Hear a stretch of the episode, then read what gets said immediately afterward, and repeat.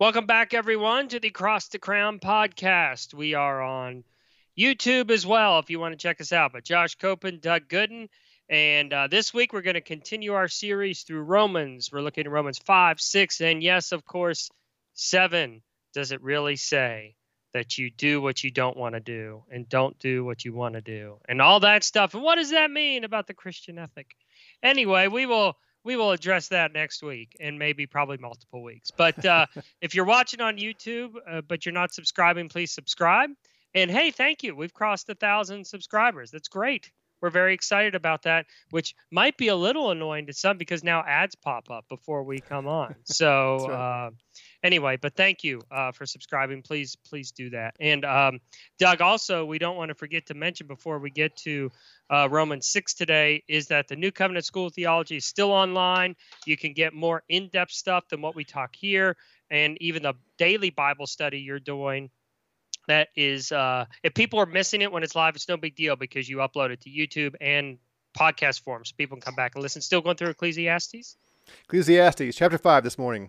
Okay, great. And you're doing a good job, I think, of laying it out. This isn't to puff you up or anything, but you're doing a good job of laying out that it isn't the depressing book we make it out to be sometimes, you know. A lot of wisdom comes from that book because it's hard wisdom literature. So please check that out. And it's time-wise, if they want to catch it live, they can ask you questions. Why don't you go ahead and say when they can do all that? So we meet live on YouTube, as you said, 7:30 a.m. Mountain Time, which at least for a few more days, I guess we're on daylight. I don't know how that works. I need to look into that. Anyway, 7:30 a.m. Mountain Time, and you can catch me live and join me in the chat, and I'll answer questions that way, or you can put some questions in the comments if you want to, and we'll get back to you if you have to watch it later on. Yeah, 7:30 a.m. Mountain Time would be 6:30 Pacific, 8:30 Central, 9:30 Eastern. There you go. Laid it on 4 different times, I think. All right. So, Doug, Romans 6. A couple years ago at a conference called PorchCon in Phoenix, you were a speaker. I was there. I think it was the first time we met, and your life has been regrettable ever since, I'm sure. But you said something that I think all of us, every single person, even us New Covenant antinomians, hashtag joking, kind of turned our head and went, what? Now, you explained it, but it was a very provocative statement, and that is, a Christian, if I'm even summarizing it wrong, you have the choice never to sin again. I did you say that, yes or no? Yes, I did. I stand by my words. Okay. Now, I don't know about you, but I've read my Bible, mostly from cover to cover. May have skipped over Obadiah at some point, whatever. But First John says, if you do not sin, you call him a liar. So in what context, as Jeff Volker would say, in what sense do you mean you can choose not to sin again? Yes, and I'm going to hasten to qualify here, though I will try to show you from Romans 6 that you do not have to sin again. I have never met anybody that has gone through long periods of time without sinning, nor have I gone through long periods of time without sinning. So I think that amplifies our weakness and the fact that we don't live in the freedom Christ has purchased for us completely. But we could. Theoretically, we could, and we should be striving for that. We believe in sanctification, right? We believe in the Holy Spirit who is sanctifying us and is making us more like Christ. That's not just some doctrinal statement and platitude. But yes, John says that, but we should do a series on First John sometime because he's got a context there. Paul here has his context, and that's what we're going to look at. But I will stand by it. Here I'll say it again. You, Josh Copen, you do not have to sin the rest of this day. Now you probably will, and I will too, but we don't have to, and I'll try to show that from Romans here. Okay, should I wait to ask this question, or I'll just go ahead and put it out there, and then you can address it as it comes, and that is, boy, that sounds a little bit like Gnosticism in a sense. So, if you want to address that now, or wait till you get to it and go, I don't mean Gnosticism, here's the context. If you just want to start, we're going to quickly but thoroughly go through the exegetical chapter 6. So yep. Let's just dive into this section. Yep. All right. So chapter 6 of Romans, and I've pulled it up here for anybody who is with us YouTube, and anybody who is at home listening on podcast form or whatever. You'll have. You're using the NASB, correct? I am, yes. Okay. So he begins chapter 6 with this rhetorical question, what shall we say then? Are we to continue in sin so that grace may increase? Now, we need to catch up the context, and I'm not going to rehearse everything in chapter 5 because we covered that last time. People can go back and check episode 102 for that. But he is continuing on with his argument. So this rhetorical question, should we continue or are we to continue in sin so that grace may increase, is following on what he said at the end of chapter 5. Pretty astounding here. Chapter 5, verse 20 says, the law, that's the Mosaic law, it came into the world, God gave the law to Israel, so that the transgression would increase. Now, we stress this, but it's worth repeating. That's mind-boggling. We think of laws as given to stop sin, to give us what is righteous so that we won't do it. But in the plan of God, Paul is telling us here, the law actually came in so that the Jews would sin more. That's going to be important next time when we get into chapter 7. It's crucial to get that. So I'll repeat it again then when we get there. Mm-hmm. Okay, but where sin increased, as the Jews continued to sin under the law, grace abounded all the more. So that as sin reigned in death, even so grace would reign through righteousness to eternal life through Jesus Christ. So Paul is making this strong case that the law came in so the Jews would sin more, so that grace would reign, and that would lead to eternal life. Now, Paul understands what you and I and the Jews would do with a statement like that. Oh, God gave the law so we would sin more, and that was so that he could show more grace. So we are tempted then to respond and say, great, the more I sin, the more God gets to show us grace. So let's all jump on the sin bandwagon and sin like crazy so God can just dump his grace on us, right? Man, there are people who live like that now, aren't there, anyway, even with that section. Yeah. A hyper-grace crowd, for sure. Yeah, exactly. And Paul says, no, that's not how it works. Back to chapter 6, verse 1 then. Shall we continue in sin so that grace may increase or abound? And his response, me genoito in Greek. May it never be. No way. In Spanish, absolutamente no. Whatever. It is an emphatic no, absolutely not. You cannot continue to sin so the grace may abound. Now, it's crucial to see why he says that. He does not say, you cannot continue to live in sin because that would be awful. You can't continue to live in sin because that would really, really make God mad. He doesn't even say, you can't continue in sin because, well, I don't know. I don't know where I was going with that. But the reason he says you can't continue in sin is, at the end of verse 2, how shall we who died to sin still live in it? Mm-hmm. Do you see how different that is than what we expect? We expect him to... I can finish your thought. You can't continue to live in sin because you can't offer your body up as a sacrifice, if you will, like as he gets to chapter 12 and 13, right? Don't let sin reign in your mortal body, right? Because if those things keep happening, then you are living as those who are dead, basically, right? So anyway, I don't know. Maybe I was not helping you, made it worse, but whatever.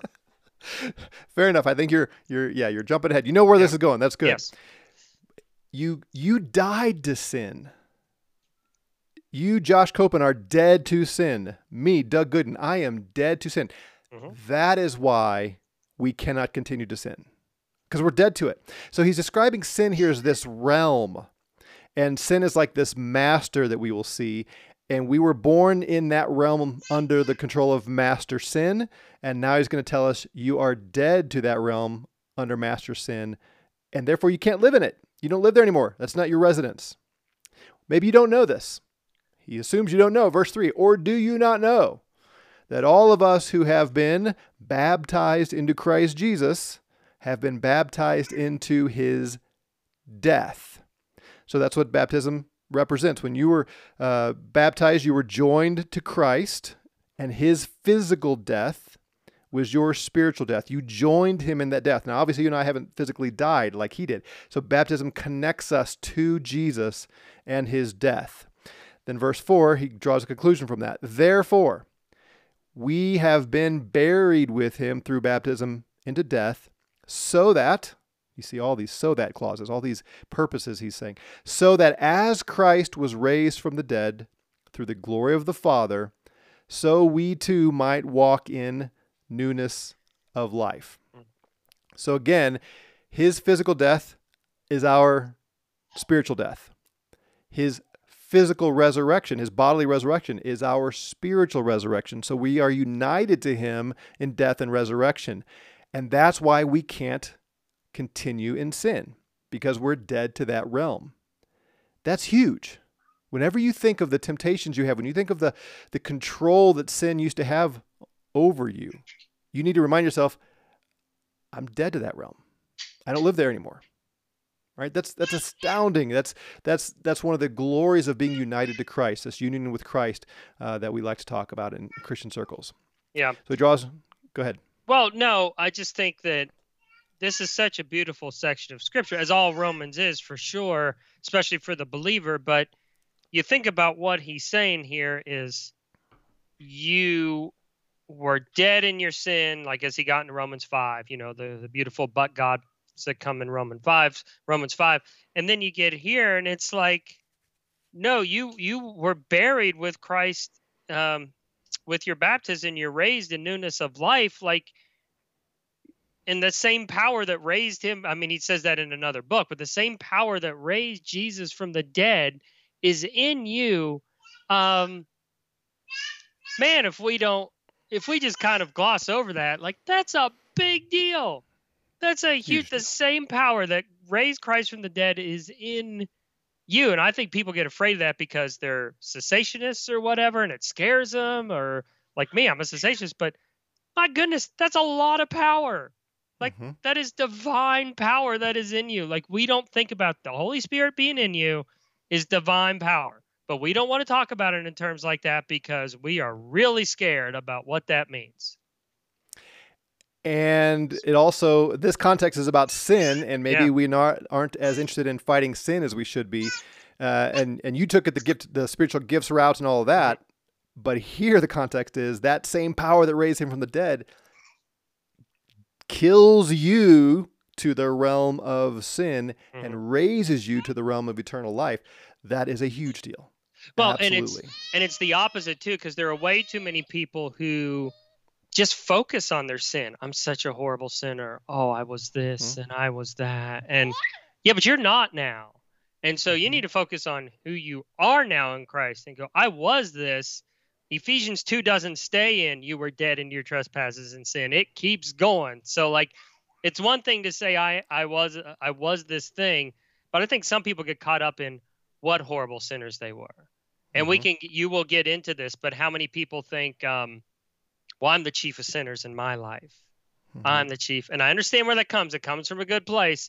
But I'm with you. I don't think that's the context where we should draw. I'm just saying focus on who you are in Christ sometimes rather than we get it. We're all sinners, you know? And when we get into Romans 7 next time, we'll see people use Romans 7 to enslave themselves further to sin, to say, yeah, I'm just like Paul. I can't stop this. Even Paul couldn't overcome his sin all the time. We'll see. That is exactly the opposite of what Paul is saying. So let's get back here. Paul finishes this point with repetition and emphasis.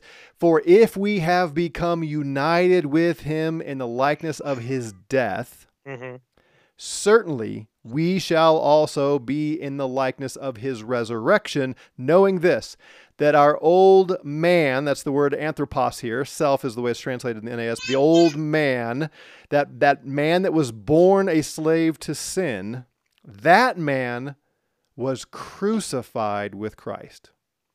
Why? In order that our body of sin might be done away with, or rendered null and void, or destroyed. Lots of different ways to translate that word.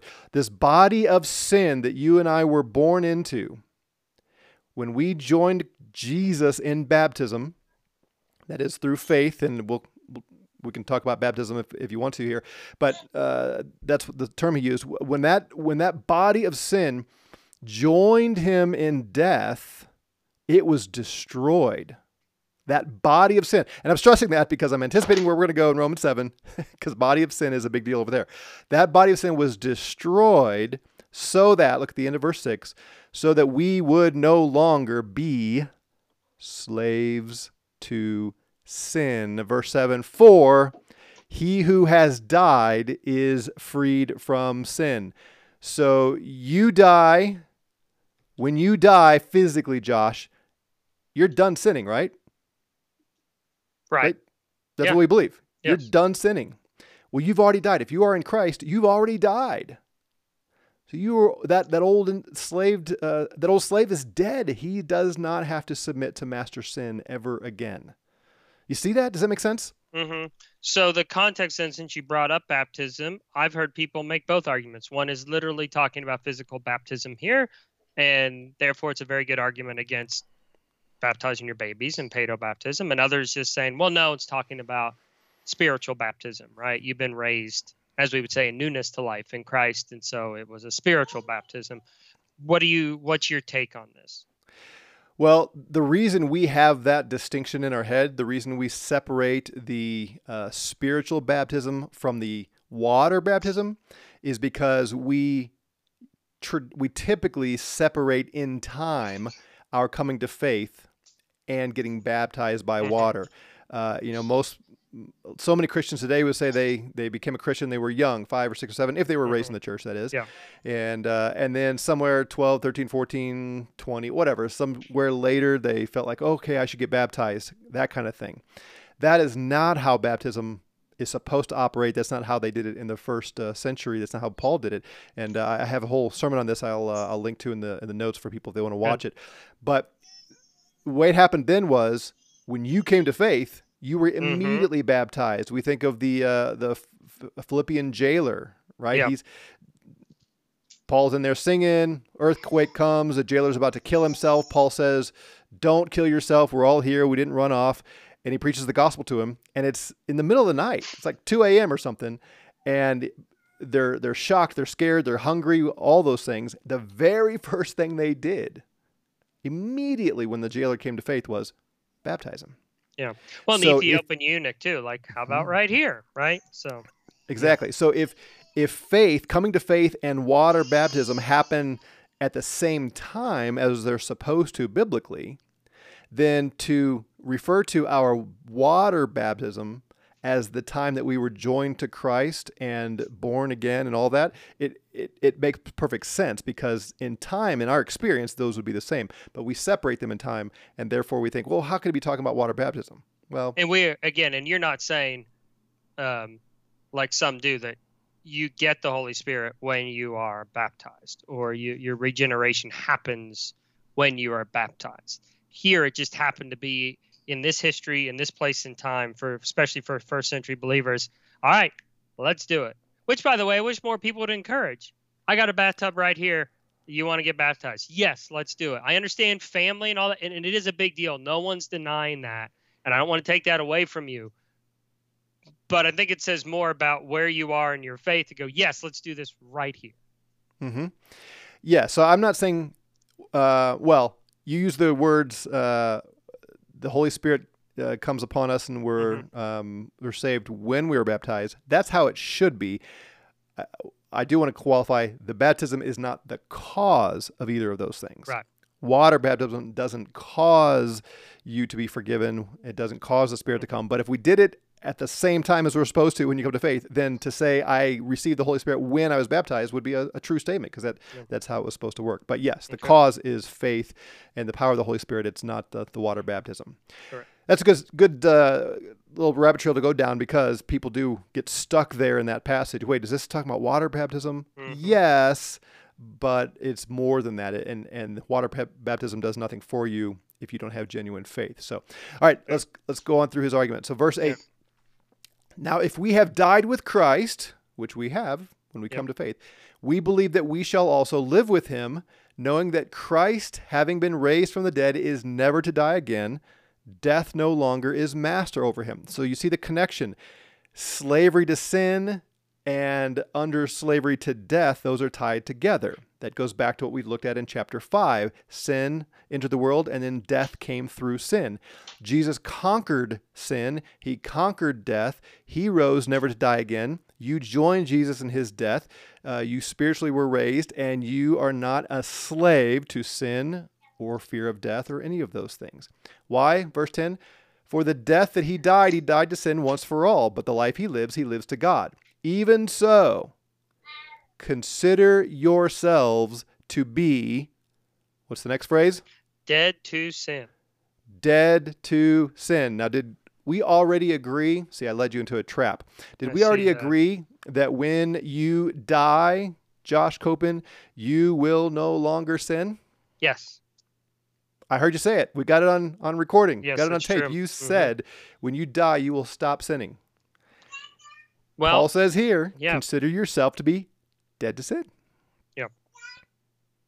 And again, I'm following you. I'm agreeing. It all ties back into verses really 3, 4, and 5 there with what you're talking about. And that is that the old is gone. The new, I mean, we really should, it feels like we should tie this into some of Paul's other writings. And but like, you are a new creation. What does that mean? If the old is gone and the new has come, what old has gone and what new has come, right? Mm-hmm. Like that is an important context, and people love to talk about that and then jump to Romans 7 and be like, yeah, well, I still struggle with, and we're not denying there are sin struggles. That isn't what we're saying. The point is, wait, well, let me stop you right there. Why do you feel the need to qualify that right then and there? Why'd you do that? Because that is where that will go.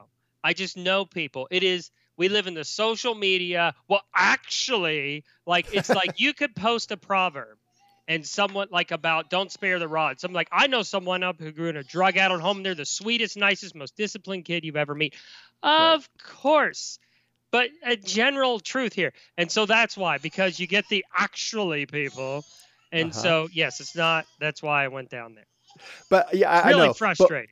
But we are, what is it about Christianity? What is it about us that really is afraid? We are so hesitant to actually let this say what it says, that we are dead to sin. What is it that causes us to quickly say, no, we're not saying that you never are tempted and never sin. Yeah. No, I agree. But that was where I was going. Like when it says the Lord will not tempt you, it means you will never be in a situation where you have to choose sin or sin. And I think that is important context, which means you have the choice in every moment to go honor Christ or choose myself. You know, Romans 14, anything not of faith is sin, which means you do have the choice, if you are saved, to not sin in that moment, which would go to your point, which goes to Paul's point here, that you do have the ability to not sin. Does that make sense? Yes. And there's also that, what you brought up at the very beginning, are we Gnostics here? Yeah. Are we separating the body and the spirit and all of that? And we don't want to be accused of being... that second tier, that second level sort of hyper Pentecostalism or Wesleyanism. I don't believe that. The second blessing folks that say you can be transformed or transported rather, catapulted to this higher level of sanctification where you never sin again. You know, the followers of Wesley got there and no, that is not what we're saying. I don't believe that for a second. This is not an experience that you have later in your Christian life where suddenly the Spirit comes on you and you are now holy and you can't and don't sin. That's not what we're talking about. And so there is a good theological reason to qualify this and be careful with it. But let's not let the abuses that occur cause us to say, to discount what Paul's saying here. Well, because I think as you say it like that, certainly the is it Patterson? Who's the crazy guy? Anyway, a word of faith kind of movement stuff could kind of creep in. And I think that's why we're trying to be biblical here versus what they would do. Yes. Yeah. So I'm repudiating all of that. I'm denying all the word of faith, all the second blessing, all the perfectionism stuff. That's not it at all. I still sin, you still sin, I'm still tempted to sin, you're still tempted, and we both give in. But we don't have to. Paul says we don't have to. We are dead to sin and alive to Christ Jesus. We better go on to a conference near you, Doug and Joyce Meyer. All right. Here's the so Paul says, verse 12, therefore do not let sin reign in your mortal body so that you obey its lusts. Since you are dead to master sin, do not, it's a command, it's emphatic, do not let sin reign in your body. Again, that's going to be very important to chapter 7. Mm-hmm. The source of our temptation so often is our body. And he says, you can master the lusts of your body. You don't have to obey them. That's what he says. And do not, verse 13, do not go on presenting the members of your body as to sin as instruments of unrighteousness. That's a conscious thing we do. We give our body, our members of our body to sin and say, here, go ahead, sin, master sin. Go ahead and take my body and use it for unrighteousness. Paul says, stop doing that. And you can, because you're freed from that slavery. Instead of that, present yourselves to God as those alive from the dead, and present your members of your body as instruments of righteousness to God. Make the choice every day. Mm-hmm. Don't give your body to sin. Give it to God in righteousness. For, and this verse 14 is so important, to look ahead to chapter 7. Who's amening me with there? Is that Mary? Who's that? That is Emmeline. Mary, on the other hand, is really upset with your view. I apologize. Normally the kids aren't here, but there was a scheduling conflict issue today, and they're a little under the weather. So I have the kiddos in the background. I apologize. Oh, that's great. Yeah. Little sinners who need to be freed from slavery to sin. Our lovely little God haters, as Pastor Volker would call them. Yeah. Isn't that wonderful? Verse 14 is so important for where we're going in chapter 7. Mm-hmm. For sin shall not be master over you. Sin is not your master, he's writing to the Roman church. Why? For you are not under law, but under grace. Now, what did he say at the end of chapter 5? Why was the law given? So that sin may increase. The law provoked sin in Israel. Right. You are not under law, Paul writes to these Roman Christians. You're not under the law of Moses. Therefore, sin is not your master. This is so crucial. We'll have to come back to this next week. The law enslaved the Jew and made sin the Jew's master. Mm-hmm. That's what the law did for Israel. You don't want to bring anybody under that law. But getting ahead of myself, he's anticipating where he's going. You're not under law, you're under grace. Therefore, sin is not your master. Verse 15, what shall we say then? Shall we sin because we're not under law? There's your antinomians. You referenced that earlier, hashtag joking. We're not under the law, so shall we just sin? May it never be.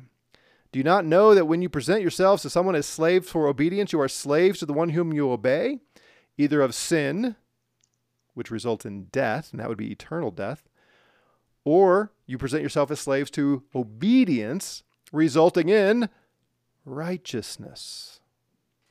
But thanks be to God that though you were slaves of sin,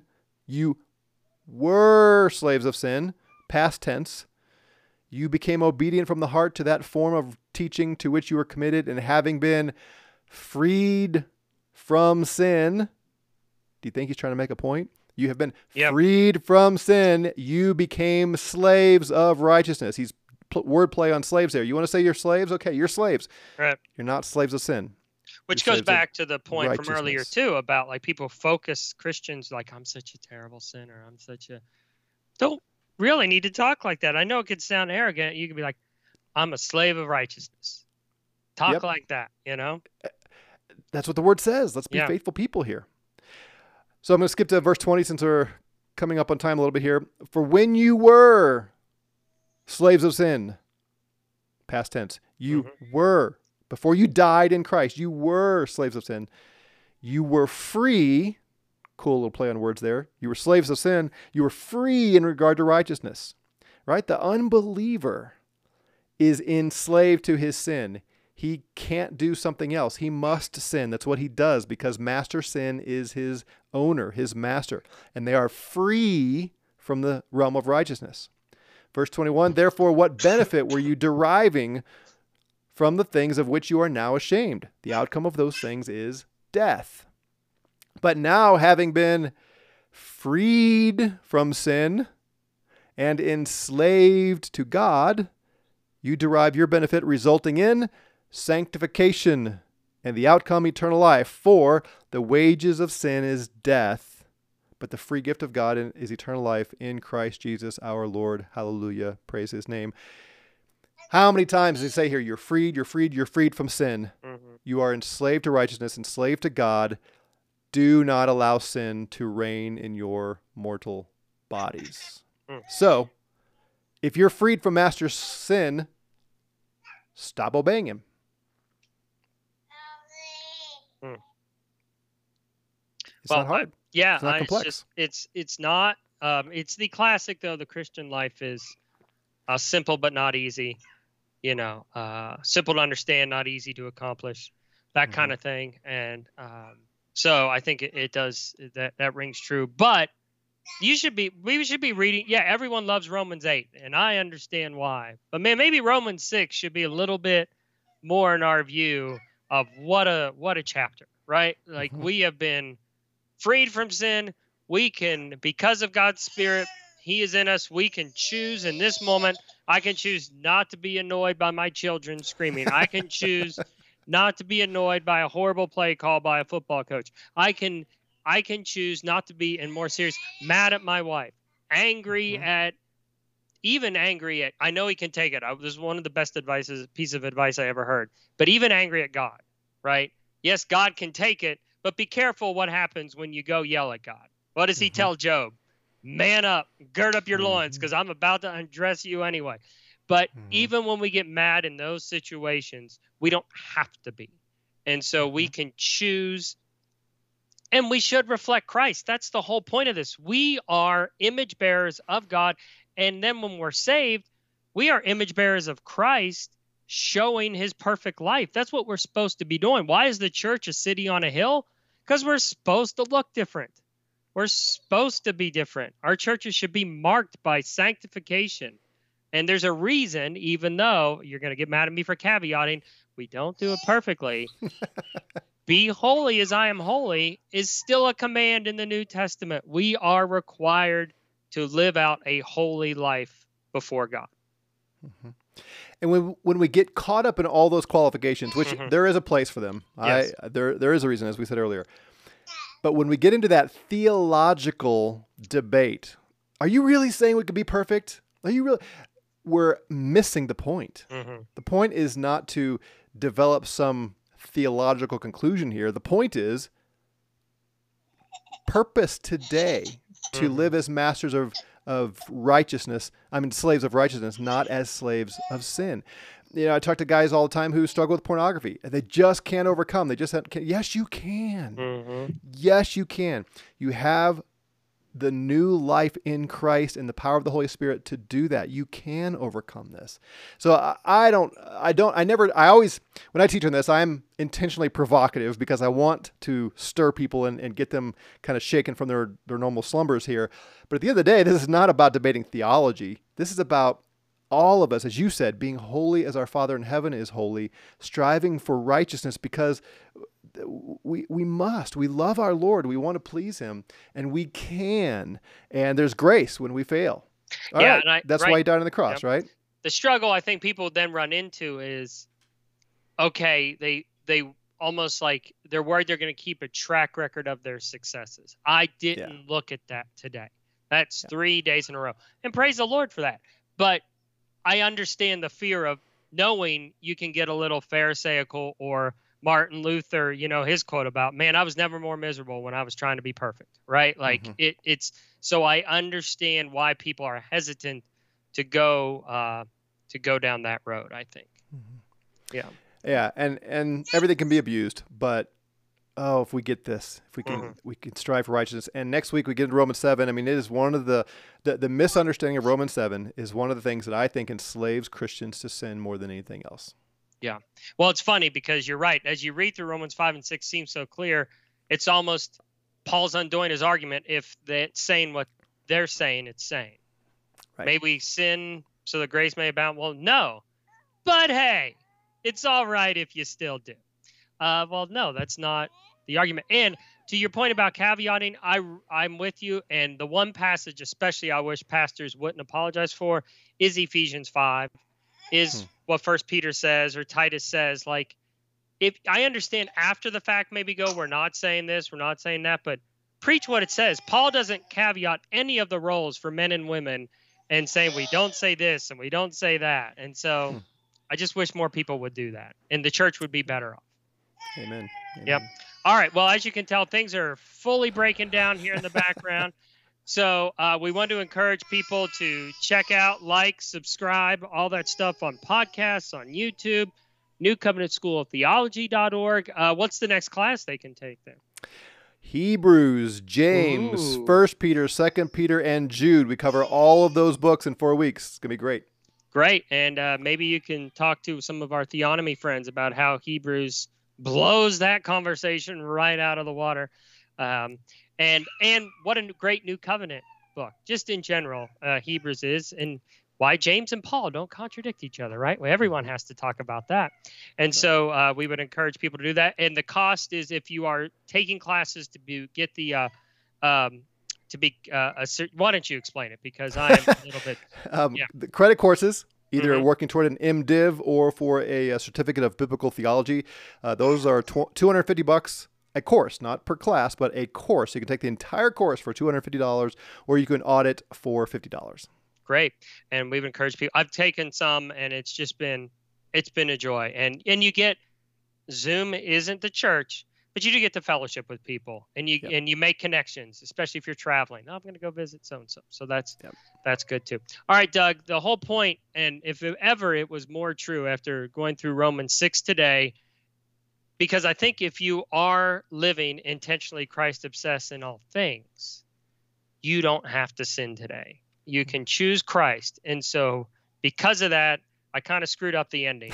But no, that's great. I want you to encourage people to do what?